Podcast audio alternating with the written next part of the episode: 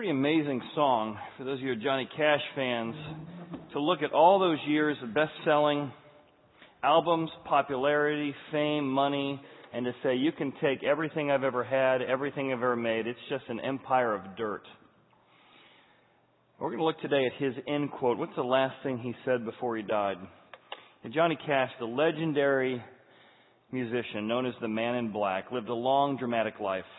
His Grammy winning video, The Hurt, which we just saw, depicts the temptations he battled during a life lived in the spotlight. If you followed his career or saw the movie Walk the Line, you know that Cash battled alcoholism, drug addiction, and infidelity during his rise to fame. But he came out on the other end with a deep, abiding faith in God and a commitment to helping others.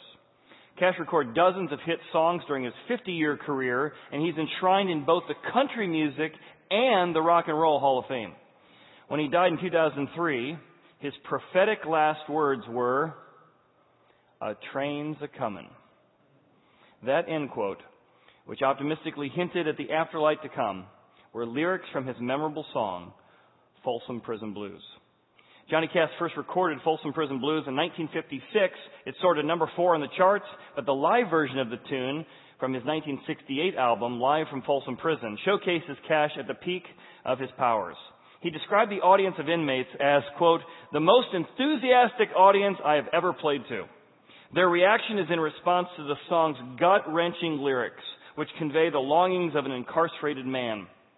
In interviews, Cash admitted that his connection to the song was authentic. He knew that given his temper and given his addictions, it wouldn't have taken much for him to be the man in the song, chained up, hearing the distant whistle of freedom, and deeply regretting his choices. So that album was recorded as the first live album, first album that Johnny Cash did after a deeply spiritual encounter that he had just a few months or even a few years earlier. Despite his fame, despite his success, despite his popularity, despite all the accolades and awards he had, Johnny Cash made his way in Tennessee into a system of caves. He walked deep into the labyrinth of caves, turning and twisting, not even keeping track of where he was going, or what turns he made, because he did not plan on coming out. Finally, deep into the cavern of the cave, he sat down in the darkness of the cave, and it was so dark he couldn't even see his own hand. And he was going to commit suicide. And as he waited for the loneliness to come over him, to give him the courage and the energy to take his own life, as he sat there in the darkness, he felt a breeze. And he had what he calls in his autobiography a deeply spiritual moment when he felt the presence of God in a way that none of his fame and none of his money had ever gotten this feeling to him. And he said, I realized in the moment of darkness and despair that God had not left me despite my determination to leave him. But now, he doesn't know how to get out of the cave. You know, when you think of Johnny Cash, it came to that moment in his life when he realized his life was out of place. He needed something more than fame and money and popularity. He needed a greater power source. He needed something deeper and more meaningful in his life than all the things he had. And when we look at Jesus' end quote today, today you'll be with me in paradise, the idea of paradise is something that doesn't resonate with a lot of us because we say, yeah, people like prisoners and addicts, they need God, they need uh, to go to heaven, they need a little, little effort in their life, I guess. But honestly, I don't struggle with that, that kind of stuff.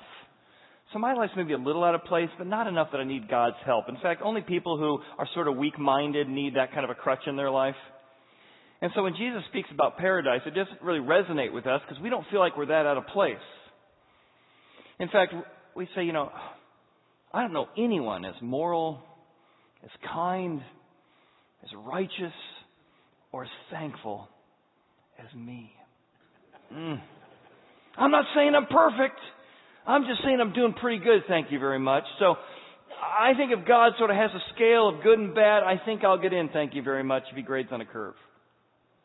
And then, when you hear a Christian or a religious person come and describe, you know, heaven or paradise, it sounds like an absolute drag. Not only do you not agree on the problem, you don't even agree on the solution. Oh my goodness. I mean, how long can you play a harp for crying out loud? I don't even like harp music. I don't even play harp music. And sure, the, the cloud will be comfortable to sit in, but, but how long do you sit on a cloud for eternity and that's going to solve everything? What a drag. And so there's a lot of sort of built-in obstacles to understanding this end quote by Jesus. And we're going to try and untangle some of those. Because Jesus says that paradise is a place that everything is in its place. And you're not going to want everything to be in its place unless you start with the premise that there might be some things that are out of place in your life. Let me ask you this. If, we were to take your secrets, every secret thought, every secret habit,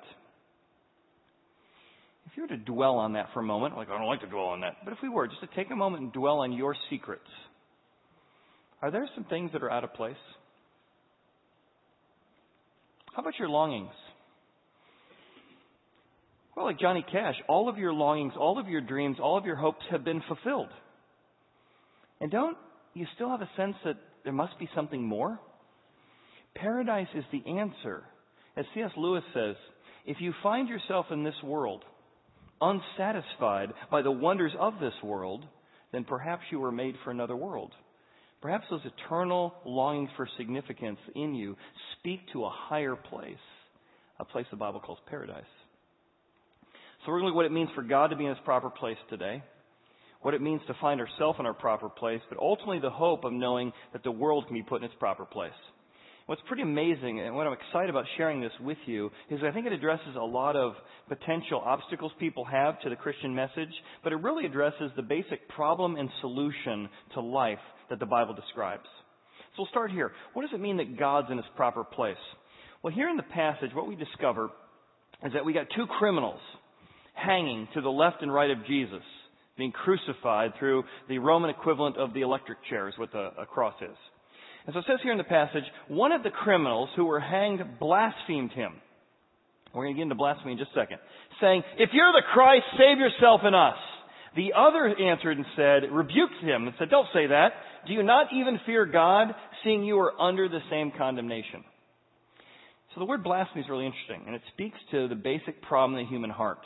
And you ask most people, like, what, what's the basic problem of the human heart? What, what's, God's on God's top ten list? Well, we shouldn't murder people. We shouldn't kill people. Thank goodness I haven't murdered, or killed anybody, so I guess I'm fine. But actually, the main problem in the human heart that the Bible describes is that we do not put God in his proper place. We put myself in the place of God, or we put God in a place he doesn't deserve. That is the fundamental cause of every other issue in your life, is that you and I have put ourselves in the place of God and we've deranked or dethroned God to some other minor priority in our life. And so the word blasphemy is a way in which you try and instead of serve God, you use God. So the reason this criminal is blaspheming God is he's basically saying, if you really are God, and you claim to be, now pause there for a second. You know, many people are concerned. They say, I don't think Jesus really claimed to be God. Christians sort of invented that later. Well, keep in mind that Jesus is crucified by the historic records for blasphemy. And actually, blasphemy was the claim to be God. So he's actually under um, verdict and execution for the very crime of blasphemy. But here we don't see Jesus' blasphemy, we see a criminal's blasphemy. He is saying, if you are really God like you say you are, I know what God would do in this situation. You need to save yourself and us. This is what's so interesting about the Bible. It says that that's the problem that you and I have with God. We try and use God to get what we want. God, if you're really God, you wouldn't let me go through this suffering. God, if you're really God, you would get me out of this situation. God, if you are really God, and that is the way the human heart puts itself in the place of God. Now, there's lots of ways we do this. We are the criminal, or at least you might say, well, I don't think I am the criminal. Let me tell you what, how I'm the criminal. There are so many ways that we put ourselves in the place of God. Some of you would say, well, I don't do that, but I, I, people tell me I'm a perfectionist. All right, let's pause and think about that for a second.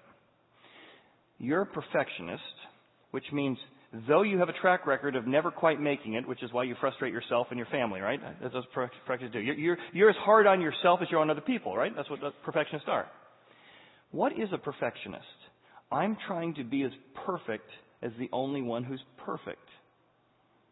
That's putting yourself in the place of God.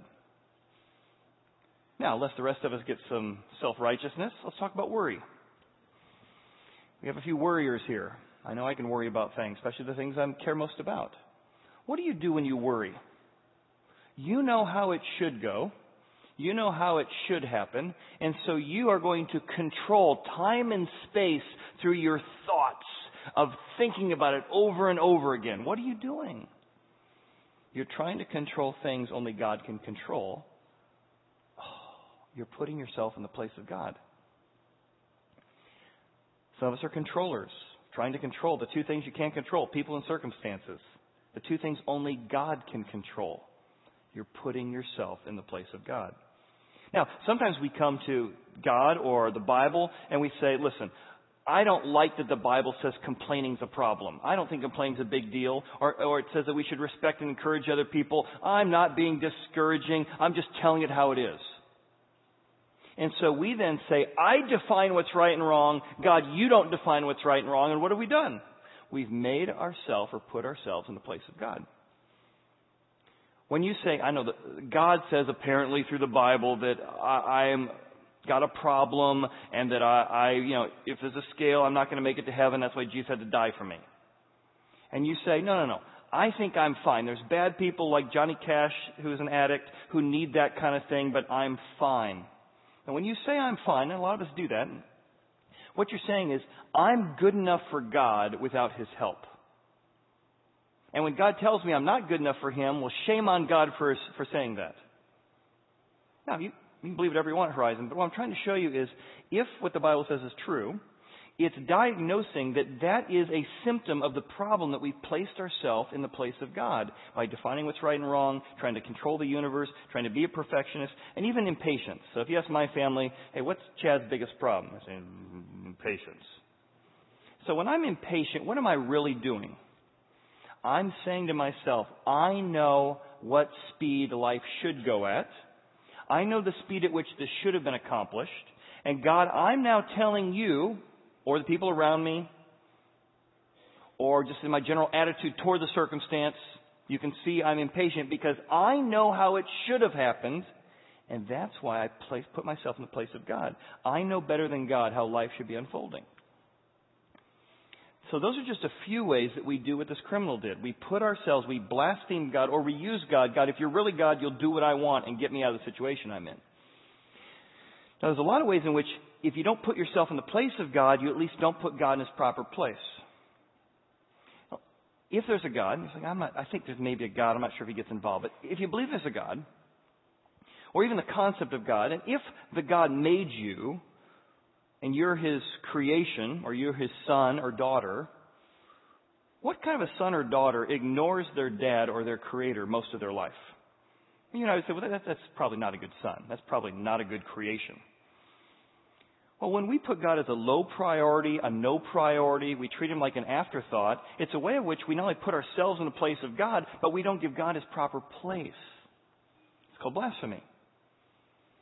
It's almost like, and I know you don't do this, so I'll just thank you for creating a safe place that I can share. Um, sometimes what I do is I don't pray until it's the last thing I'm going to do or to get advice for what something I might want to do. And so I think of God the same way I think of my spare tire. Have you thought of your spare tire lately? Not me. The only time I think of my spare tire is boom, boom, boom. In fact, my son and I were driving to an airport uh, back in December, and we had a flat on our way, already running late to the airport. Boom, boom, boom, boom. And at that moment, I loved his spare tire. I thought of his spare tire. I needed his spare tire. I popped open the spare tire and I realized it's hard to get access to the spare tire if you don't have the wrench kit with you. And we pull God out, help me with this, solve this, fix this, thank you God. We throw him back in, we slam it down, and we forget about him for another five, ten, fifteen years.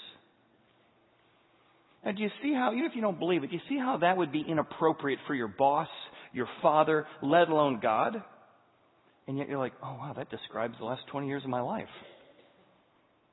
And so the Bible says the, the biggest problem in the human heart is exactly that. We put ourselves in the place of God, and we don't put God in his proper place.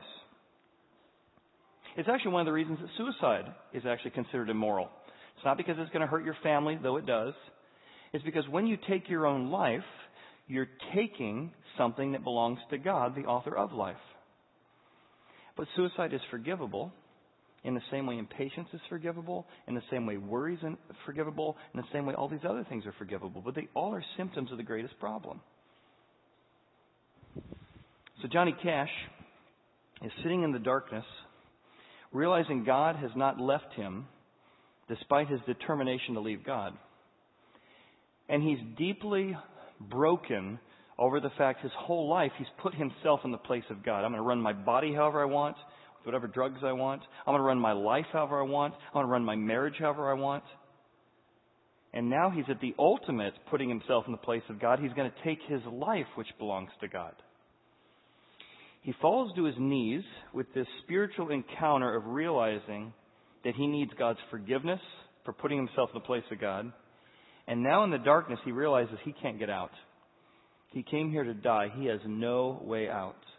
And as he's there, literally on his hands and knees, he feels a breeze.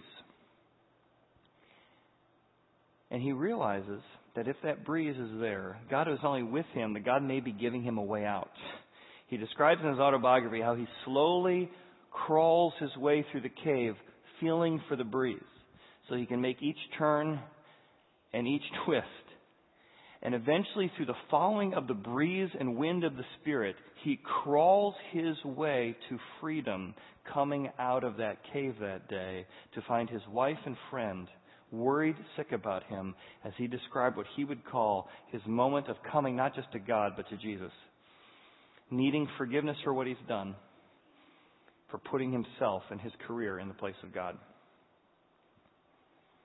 So that's the first aspect of what does it mean for God to be in his proper place. And when you realize that that's the fundamental problem that you may be guilty of, I know I am, you come to the second step. What does it mean to put yourself in the proper place then if, you, if, you, if you're guilty of this? And here we see what the second criminal says, and there's three steps to this that clearly communicate the main message of the Bible. The proper place. You're not going to find your place until you realize you're out of place. Wow, I do that. I may not be on that list of things you talked about, but I certainly do the list you just gave me. So here's what happens in the passage. Step one of sort of realigning yourself with God is you need to agree that God is just in judging me fairly. Look what the the other criminal says. Listen, why are you condemning him? We're under the same condemnation, and we indeed justly, we deserve this. Now this is the hardest part for people to embrace. Actually, the second hardest part to coming to the main message of the Bible. You have to come to the conclusion that God is just in saying that my devaluing of Him, my exalting of myself, my not being thankful, my being unkind is really worthy of death. And let me tell you, this is so hard for the human heart to believe because you're so always, and I'm always grading on a curve. In fact, I saw an article this week classic psychological explanation of why the human heart cannot embrace that it deserves judgment. They did a survey in London, and they found that 98% of the people in England think they're in the top 50% nicest people in England. 98% of British people think they're part of the nicest 50% we are always grading ourselves on a curve. Now, again, I know you don't do this. Let me share how I do this. My wife comes to me and says, Chad, you need to work on something. And maybe she's got a list. He says, Chad, I have a list of things you need to work on. I say, oh, well, you know, I want to, I want to be a good husband, so I want to look at your list.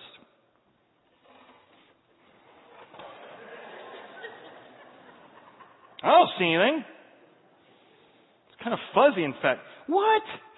No, I don't do that.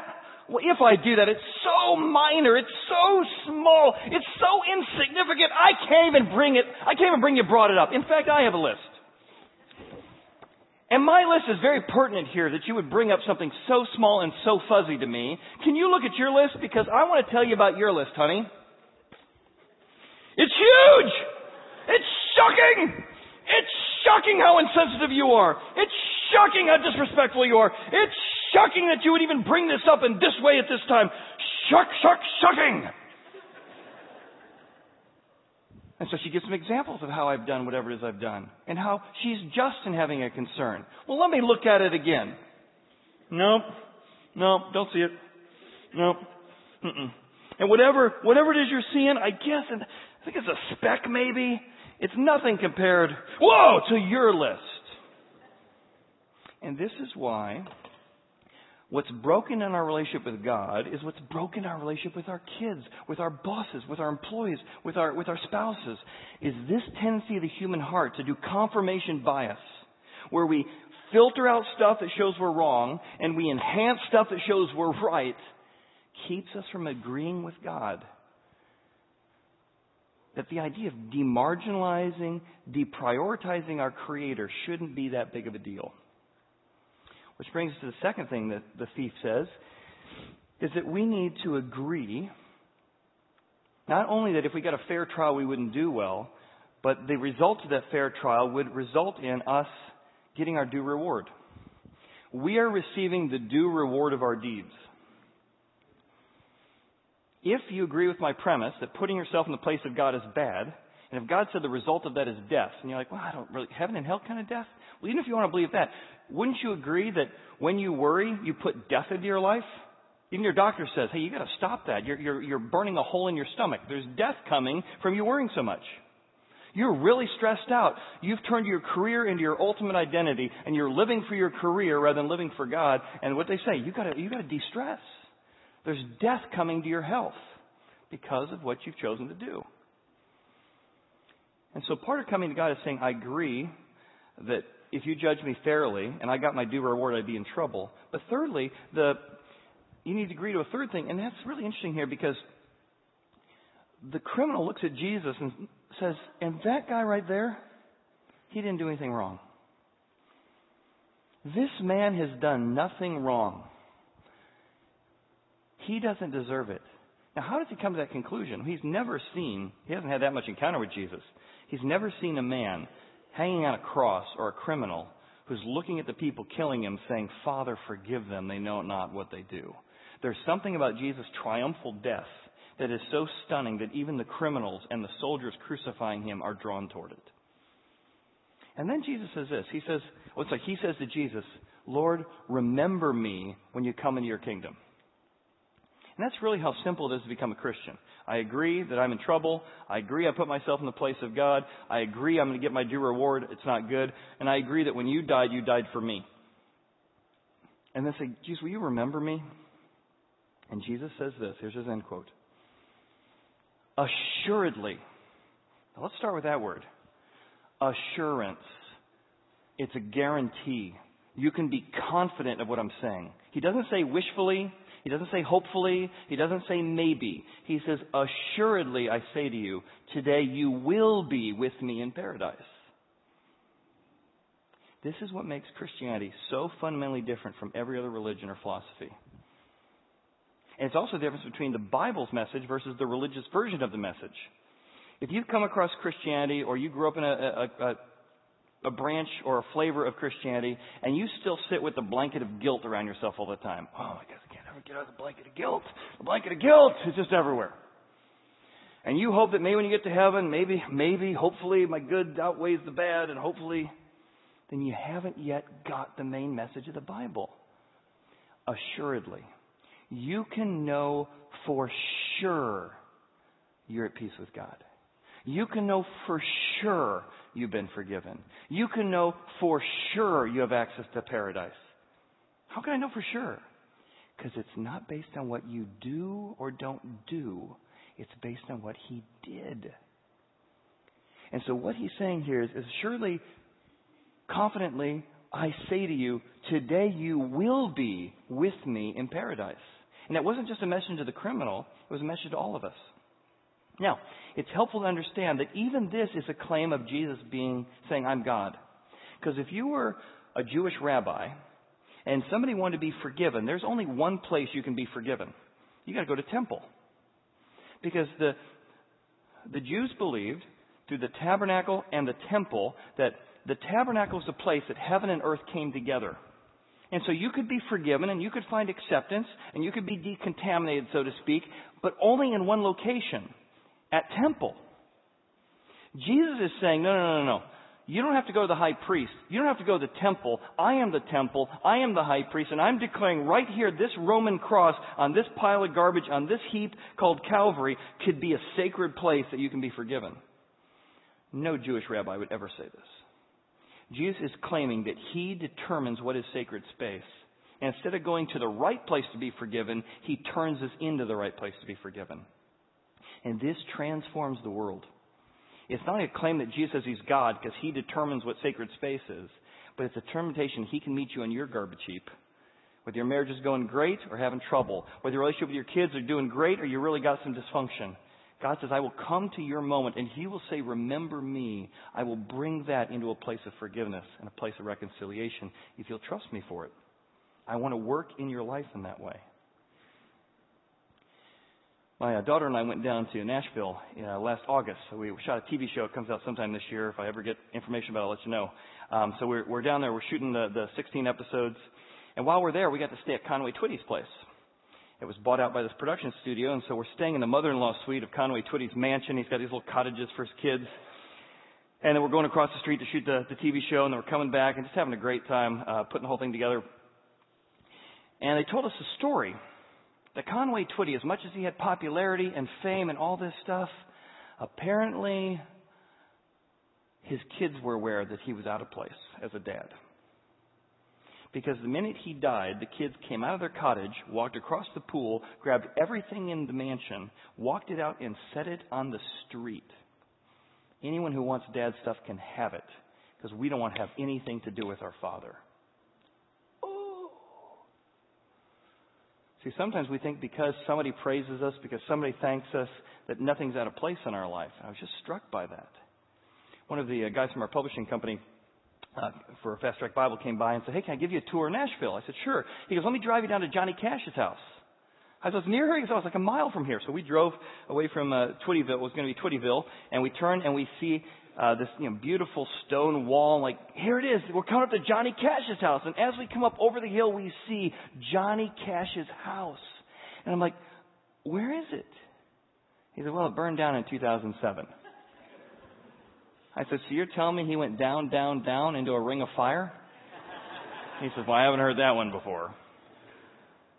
And Johnny Cash realized that in the same way you can have nice houses, you can have nice cars, you can have lots of nice things. You can be, you know, Rock and Roll Hall of Fame, you can have it all.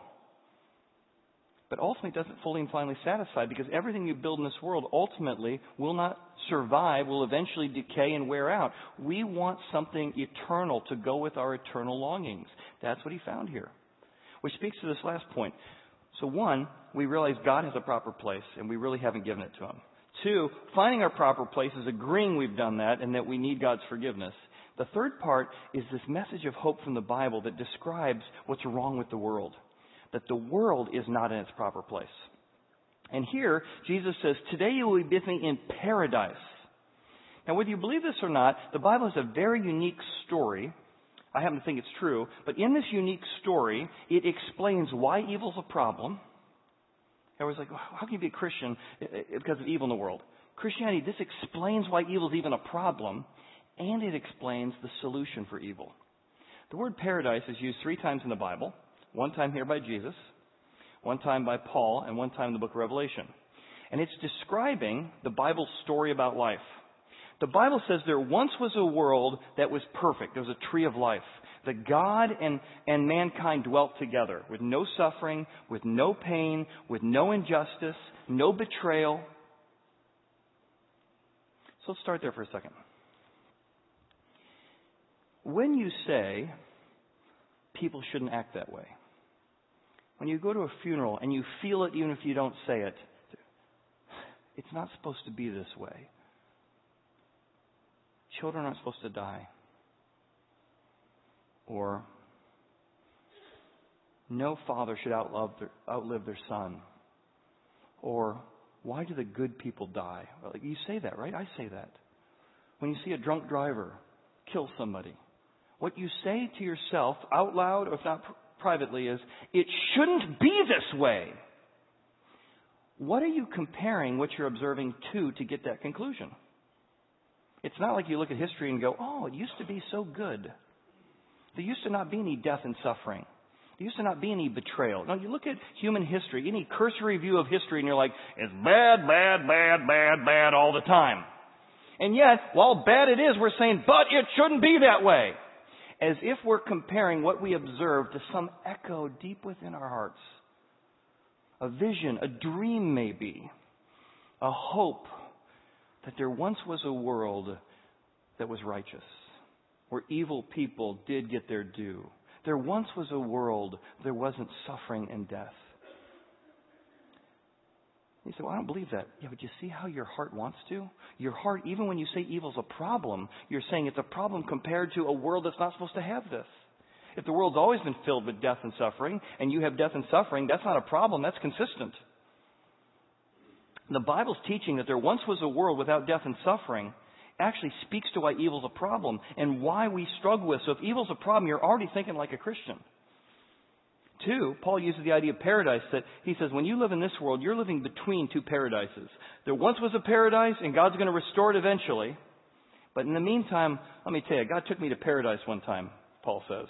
And it's so much better than here. Because down here I get shipwrecked, I get stoned, I get beaten. It's bad down here. A friend of mine says it this way. He says, when you're living in the meantime, and that's where we are, the meantime between two paradises, living in the meantime can be a very mean time. And the Bible describes this earth and this time period in earth as a mean time. But it explains why it's not supposed to be this way. Something is fundamentally broken, not just in the world, but in me. Because I even do this to myself. I shouldn't act this way. Oh, I know the right thing to do, but I'm not doing it. What I want to do, I do not do. And what I hate, I find myself doing. I know there's an echo of the real me that's not supposed to operate this way, but the current version of me is broken. And I long for the world to be fixed. I long for myself to be fixed. I long for my marriage to be fixed. I long for society to be fixed. And if the story of the Bible is true, it says there is a solution. Paradise is coming in Revelations, and God will one day restore. There will be no more tears. And I will give you to eat from the tree of life in paradise. And if you ever wanted to know why evil is a problem, paradise speaks to it. If you ever want to know, could there ever be a world that the evil people are held accountable? Can there ever be a world where there's no more tears? The Bible's vision of paradise speaks to that. And even more than that, it addresses the problem of why isn't God dealing with this mess in the middle right now? After World War II, there was a play written by a Lutheran minister, but the play just went gangster, uh, gangbusters all over um, Germany because everyone was trying to figure out who's to blame for Hitler. So the play really puts to um, drama form. The play was called The Sign of Jonah this idea. So what happens in the play is there's a whole group of humankind, and they are saying, well, who's to blame for Hitler? Well, I think the reason to blame is the politicians. Yeah, the politicians, they're the ones that put him in power. Then somebody else goes, well, well who put the politicians in power? Oh, that's true. It's, it's the people. The people put it in power. Somebody says, well, it wasn't just the people. You know, initially, Hitler rose to power through his work by getting the religious people on his side, which is true if you read history. He got the religious people to sort of believe in his, his get rid of this person, get rid of that person kind of thing. And so it's the church's fault for letting this happen. The church says, well, actually, no, he took the writings of Martin Luther. Martin Luther sort of went off the deep end in the end of his life and started writing very racist things against Jewish people. And Hitler used the writings of Martin Luther to basically endorse his sort of you know, crazy, horrible, cruel things he was doing. It's Martin Luther's fault for doing it. Well, as they sort of get done in the drama, who's to blame for Adolf Hitler? They come to the place, they say, we know who's to blame. God is to blame for making Adolf Hitler. God is to blame for not stopping this. God is to blame for not fixing this. So they hold in this trial. They have a trial for God, and God is declared guilty for all of the evil and injustice in the world. And having been declared guilty, he's come to get a verdict. And all of humankind speaks up. The marginalized single mom says, he needs to bear my pain. The criminal who is unjustly did not get a fair trial says, he needs to bear my pain. The person who was betrayed by a friend, stabbed in the back, says, he's got to serve my verdict. And after all the verdict of all humankind is thrown upon God in the play, three angels come up to announce the sentence. And the first one says, Your sentence and verdict is this. Number one, you shall be born marginalized, poor, with a questionable birth. Second angel steps up, and you shall live a life filled with pain. Your friends will abandon you. Best friends will betray you, stab you in the back, and deny you. You will feel the pain of losing people you love to death even the unjust death of losing a cousin. And then the third angel steps forth, and when you die, it shall be in the most cruel, unusual way possible. You shall have a mockery of a trial, and by that God, you will serve the penalty of all the evil you have allowed in this world.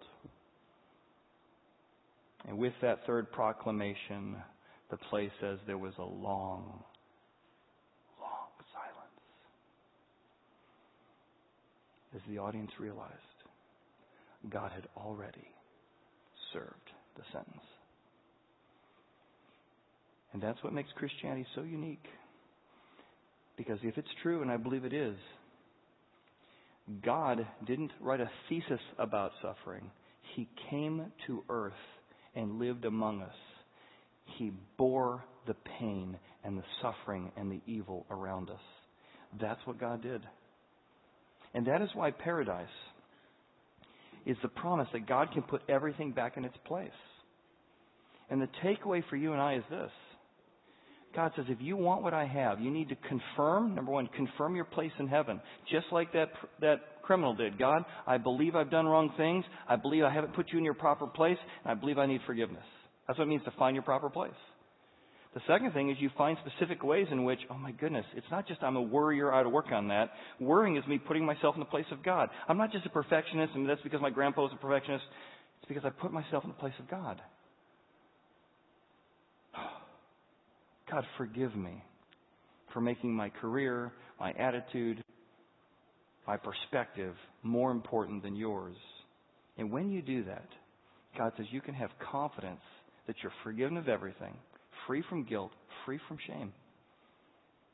Contrast Jesus' phrase, today you will be in paradise, from the end quote of Buddha when he died. Do you know what Buddha's end quote was? Keep striving. That's religion. Whatever flavor you want. Keep striving. Did you pray enough? I don't know. Could have prayed more? I could have prayed more. I could have prayed more. Did you help enough people? I helped a lot of people. Could you help more people? Yeah, well, keep striving, keep striving. Maybe, maybe, maybe, maybe, maybe, maybe, maybe, maybe you're getting to heaven. Jesus says, It is finished. Assuredly, confidently, you can know you're going to heaven. Not based on what you've done, but based on what He's done. Because Jesus changes the dilemma in the human heart with the law. See, we bounce back and forth on the law. We know the law is good. There's some things we should do. So we bounce back and forth between legalism. I gotta do it all. I gotta do it all. Man, I'm worn out. I can't do it all. So then we go the other side. You know what? The law doesn't matter. We're human. You know what? God's gonna let it all go. Not a big deal. Whew, I guess if I betrayed somebody, I wish I hadn't, but, oh, but somebody betrayed me. Oh, he shouldn't do that. So the human heart is caught between the law, being legalistic toward it, or licentiousness toward it. And Jesus proves the way to fulfill the law so it's good without the burden of having to keep it.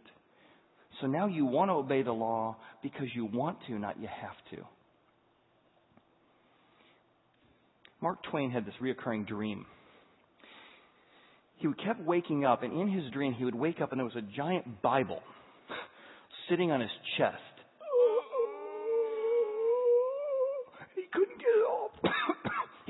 around it. Suffocating because of it. Now, you don't have to be a psychology major to figure out some of the meaning of that. He felt the weight that there's some things you're supposed to do, but it was crushing him that weight. Jesus' quote about paradise, he says, I took the law and it is good. We shouldn't murder. We should be kind. We should be tender. We should put God in his proper place. And he put the full weight of the law on himself and he was crushed under the weight of it on the cross. And he said, Now you can get to heaven based on what I've done, not based on what you do. I've fulfilled the law. And now, without the burden of you needing to fulfill it, you can pursue obeying it without any hopes that you're going to be a perfectionist. You're not going to do it perfectly. You can now pursue it out of love. And that's the freedom God gives to us that you can know the problem of life and the solution to life. And so when you get where you're going, when you get to heaven and on your way to heaven, you practice forgiveness and reconciliation in your life. I love the words of this next song by Brad Paisley. It says, When I get where I'm going, and he speaks with such confidence, the same confidence Johnny Cash had at the end of his life when he said, I hear a train a coming. And he was looking forward to that train. Who wouldn't want to be free from fear? Who wouldn't want to see grandpa again? Who wouldn't want to be free from the aches and pains of a body that just keeps not working like it used to when you were 20? The hope of heaven, you're not sitting on clouds playing harps. The Bible describes heaven as a real place with real people with real bodies. Came to a funeral with my friend of mine uh, years ago, group of mostly non uh, non practicing, not believing people. I said, "Listen, you guys all love golf, right?" In Christianity, there's green pastures. You get to play golf for eternity. If nothing else, believe this message you can keep playing golf. And they all laughed. If you want the hope of paradise, it's as simple as saying, Jesus, remember me. I'll give you a chance to do that in your own heart. Just pray to God and say, God, I agree. I put myself in your place, and I need help. Remember me when you come into your kingdom and invite your kingdom, your will, to be done on earth in my life as it is in heaven. Father, I ask you honor those prayers. You come bring healing, bring comfort, bring strength, bring wisdom, and bring forgiveness that we can go out before you into our everyday life with the confidence that we can have peace with you. And we ask this in Jesus' name. Amen. Amen. Thanks for being here today. We'll continue our series next week with It Is Finished. If you came prepared to give us some offering boxes on the way out. Thanks again.